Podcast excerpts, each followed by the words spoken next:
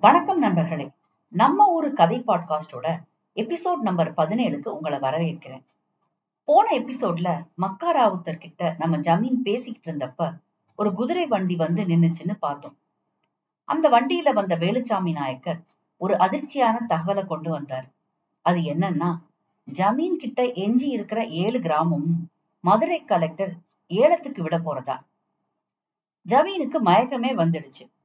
அப்போ மக்கா ராவுத்தர் எட்டயபுரம் ஜமீன் கிட்ட உதவி கேட்க சொன்னார்.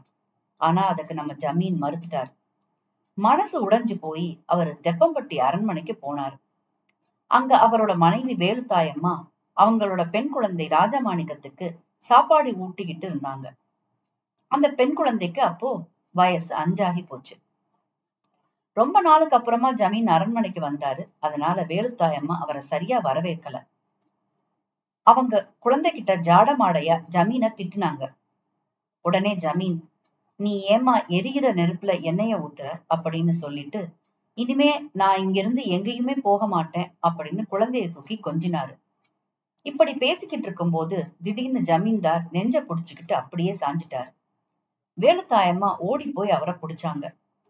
வைத்தியரை வர சொன்னாங்க. வைத்தியர் வந்து கொஞ்சம் பச்சிலை மூலிகை சாறு கொடுத்து ஓய்வெடுக்கணும்னு அலைச்சல் கூடாதுன்னு சொல்லிட்டு போயிட்டாரு. கொஞ்ச நாள்ல ஜமீனுக்கு உடம்பு சௌகரியம் ஆயிடுச்சு. வேலுத்தாய் அம்மாவுக்கு அவர் சகஜமா பழக ஆரம்பிச்சுட்டாங்க. ஜமீன் வேலுத்தாய் அம்மா கிட்ட திருவாங்கூர் போய் மகாராஜா கிட்ட உதவி கேட்க போறதா சொன்னாரு. அதன்படிக்கு ஜமீன் மனைவி குழந்தை வேலுச்சாமி நாயக்கர் எல்லாரும் வில்லு வண்டியில திருவாங்கூர் கிளம்பினாங்க. குமுளி மலையில வில்லு வண்டி ஏறும்போது ஜமீன்தாருக்கு திடீர்னு நெஞ்சடப்பு வந்துருச்சு. ஜமீன் உடம்பெல்லாம் ஒரே கொதியா கொதிச்சுது. உடனே அவங்க வில்லு வண்டிய திருப்பி உத்தமபாளையத்துக்கு விட்டாங்க. அங்க மக்காராவுத்தரோட மாமனார் வீடு இருந்துச்சு. அங்க ஜமீன்தார படுக்க வச்சாங்க.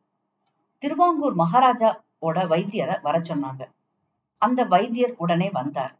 வந்து பார்த்ததுமே அவருக்கு புரிஞ்சு போச்சு. அது வெப்பு நோய். பச்சையா சொல்லணும்னா பொம்பளை சீக்குன்னு சொல்லுவாங்க. உடம்பெல்லாம் சிவப் சிவப்பு சிவப்பா வட்ட புள்ளியா இருந்துச்சு. அந்த சீக்கு தான் முத்தி போச்சு.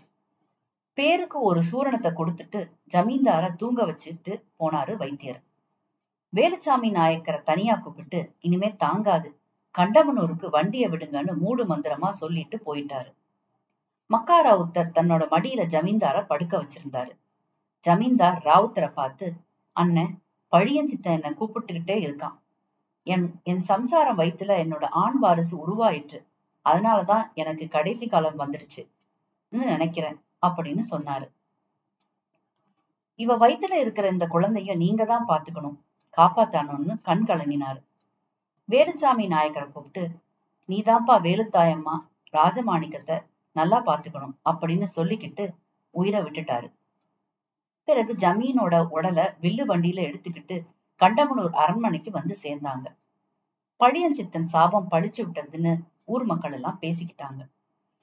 கண்டமனூர் அரண்மனையில் இருக்கிற அந்த கொன்ற மரத்துல நாலு இலை விட்டு மஞ்ச பூ பூத்திருந்து ஜமீன்தார் எங்க அடக்கம் செய்யறதுன்னு எல்லாரும் கலந்து பேசி கடைசியில அவங்க அப்பாவோட சமாதிக்கு பக்கத்திலேயே அடக்கம் செஞ்ச செய்யலாம்னு முடிவு பண்ணுனாங்க.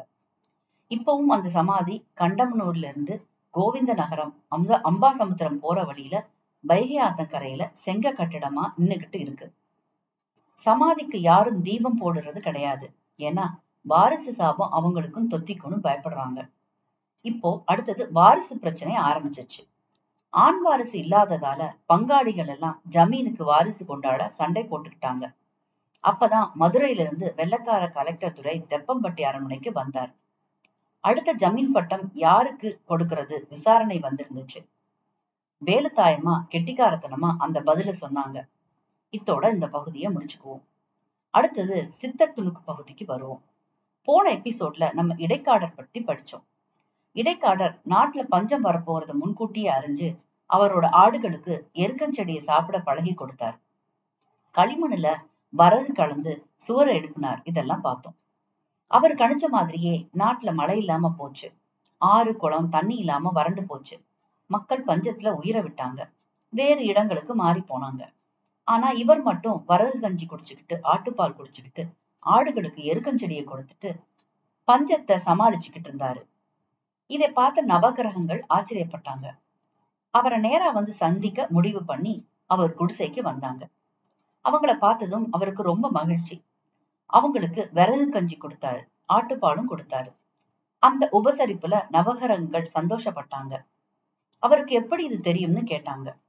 அவர் குரு மூலமா ஞானம் பெற்றதா சொன்னாரு.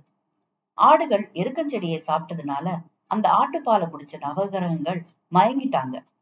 அந்த நேரத்துல இடைக்காடர் அந்த நவகிரகங்களோட திசையை மாத்தி படுக்க வச்சாரு. எதற்குன்னா எந்த திசையில அந்த நவகிரகங்கள் இருந்தா மழை பொழியும் நாடு செழிக்கும். அந்த திசையில அவங்கள படுக்க வச்சாரு. அவர் எதிர்பார்த்த மாதிரியே மேகம் இருண்டு மழை பொழிஞ்சு குளம் குட்டையெல்லாம் தண்ணி நிரம்புச்சு. அந்த நாட்டுல பஞ்சம் போச்சு.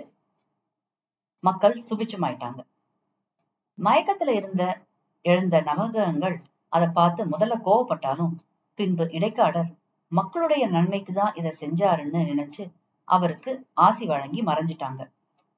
இடைக்காடர் புகழ் உலகமெங்கும் பரவுச்சு. அவர் பல பாடல்களை பாடியிருக்கிறார். அதுல சிலவற்றை நான் குறிப்பிட விரும்புறேன். நம்முடைய முன்னேற்றத்துக்கு பெருந்தடையா இருக்கிறது கோவம்தான். கோவத்தை அடக்கினா எல்லா வகையான சித்திகளும் பெறலாம் என்பதுதான். இன்னும் ஒன்று மனதில் ஆசம் இருக்கு ஆசை இருக்கும் வரை முக்தி கிடையாது. மனம் அடங்குவதே முக்திக்கு வழி. இது மாதிரி நல்ல கருத்துக்கள் உள்ள பாடல்களை பாடியிருக்கிறார். இதோட இந்த எபிசோட முடிச்சுக்குவோம். அடுத்த எபிசோட்ல உங்களை சந்திக்கும் வரை நன்றி வணக்கம்.